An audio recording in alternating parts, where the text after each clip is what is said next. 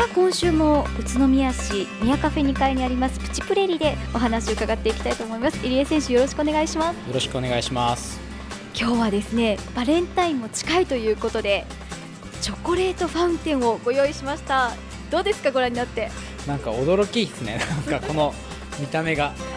そうなんですよ。くるくるこう大きな回っている茶色いものこれがチョコレートそのものでしてそこにシュークリームやキャラメルコーンゴマスティックなどお好みのものをこうつけていただいて、まあ、チーズフォンデュのような感覚ですね。まずどうしましょうか？どこからいきますか？僕はゴマスティックからいかせていただきます。はいではどうぞ。これはどこにつければいいですか？この辺でいいですか、はい、いただきます。こう柔らかくあったかく溶けたチョコレートなのでそこにつけることでチョコとゴマスティック両方が合わさって美味しいと思うんですけどいかがですか？本当に美味しいです。すごいこんな初めて食べたんですけど これ家に欲しいです。パーティーの時とかもいいですよね。そうですね。これあったらみんな喜びそうですね、まあ、チョコといえばもうすぐバレンタインですけれども、はい、入江選手は毎年バレンタインはどんな風にしてお過ごしになったりとかチョコもらったりとか思い出どうですか？いや学生時代にやっぱバレンタインのチョコもらった記憶はそんなにないですね。いいんですよ謙遜しなくて。いや本当に高校時代なんか私やっぱ小学校時代が、まあ、何個かもらったぐらいですかね。いや本当に控えめでいらっしゃる入江選手なんですけれどもバレンタインこんな風に過ごしたいとかありますか？こんな風に過ごしたい。理想のデート理想のデート？なんかこれそうイメージが湧かないですねまあやっぱ手作りチョコがもらったらやっぱ嬉しいですかね。手作りチョコ。それは例えばあまりこううまくできてなくても大丈夫なんでしょうか？まあ大丈夫ですね。はい。まあなんか逆に形とか見栄えが悪い方が結構好きかもしれないです。へえあそうなんですね。じゃあ私のチョコを まあそれは置いといてそろそろお話伺っていきましょうか。はい同級生のお友達がお寿司屋さんで修行されているということですが、はい、入江選手ご自身は寿司職人の道というのは考えたことなかったんですか？お父様がそうなんですよね。そうですね、はい、まあ僕自身も大学で親父にサッカーをやらせてくれと言って、はい、まあ親父は大学なんか行かずに、まあ、修行した方がいいんじゃないかっていう話もしてたんですけど、えー、まあ大学4年間で、うんあの関東選抜に入れなければ、はい、もうサッカーはそこできっぱりやめるっていう約束をして、はい、まあ、大学入学して、えー、でまあ、たまたまうまくそう入れたんで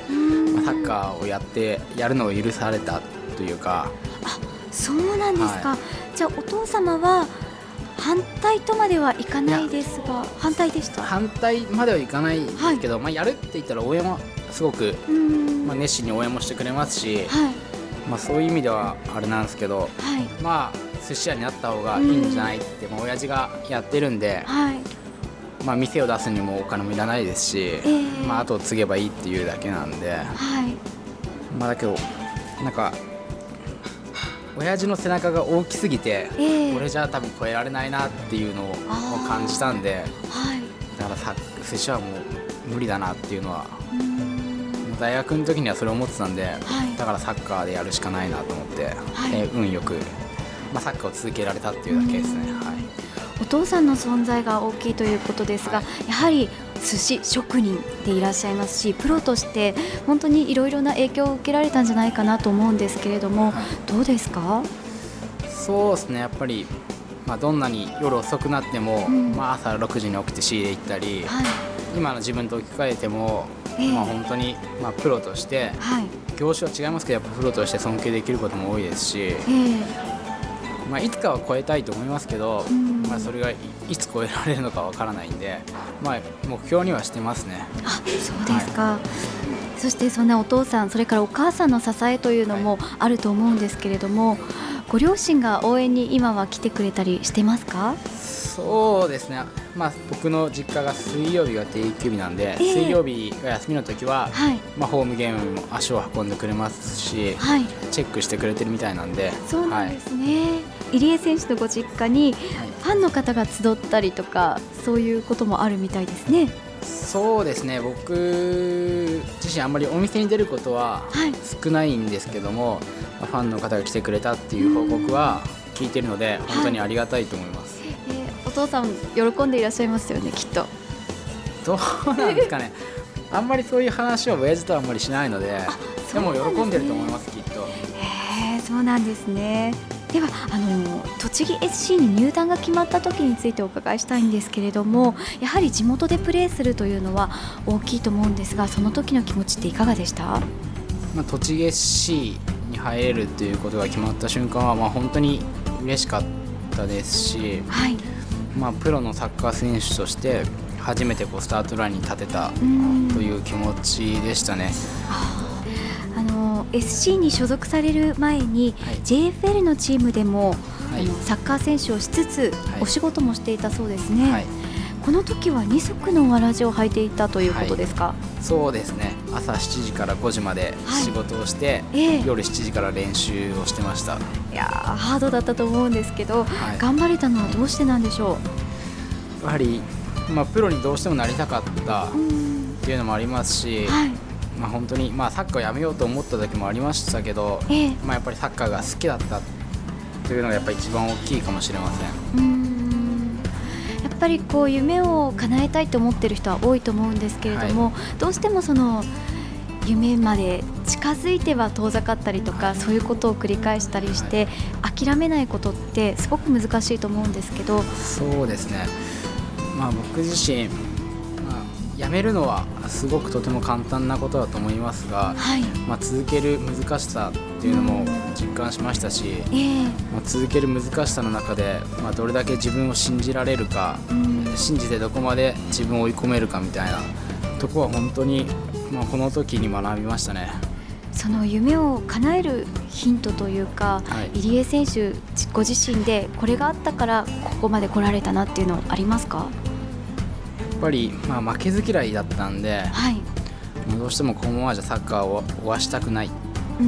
ていう、このまま町屋でサッカーを終わりにしたくないという思いがやっぱとても強かったので、はい。まあ、そういう意味では本当に、まあ、今だからプロになれたからこそ言えることかもしれませんけど、えー、まあ、本当にやっぱ自分を信じることをやめなければ、はい、きっと多分夢に近づくことはできると思います。強い気持ちを持ち続けるコツってありますか？やっぱり自分自身ブレる雑音が入ったりして、はい、まあ、考え方が変わりそうになった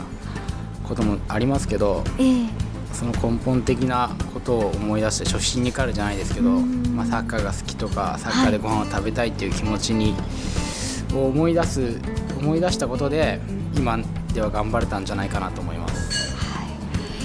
入江選手にとってサッカーとは、はい、えー、まあ、僕が生きているやっぱ存在価値が認められるものがサッカーだと思いますし、はい。まあ、サッカーをやってるからこそ僕のことを知ってくれてる人もいる中で、えー、まあ、やっぱサッカーは僕の人生だと思いますし、はい。まあ、サッカーをやってるからこそ出会えた人もいますし、まあ、そういう意味ではサッカーに感謝もしてますし、はい、まあまあ一言で言えば全て僕の人生全て、まあ、サッカーですね、はい、いや熱いお気持ちが伝わってきました。そうでもないですけどね。入江選手今年の目標はどうですか、えー、僕自身サッカー選手としてはまだまだなんでもっと自分自身が成長できるように一日一日無駄にせずサッカーのために生活して頑張っていきたいなと思います。入江選手今日はありがとうございました。ありがとうございました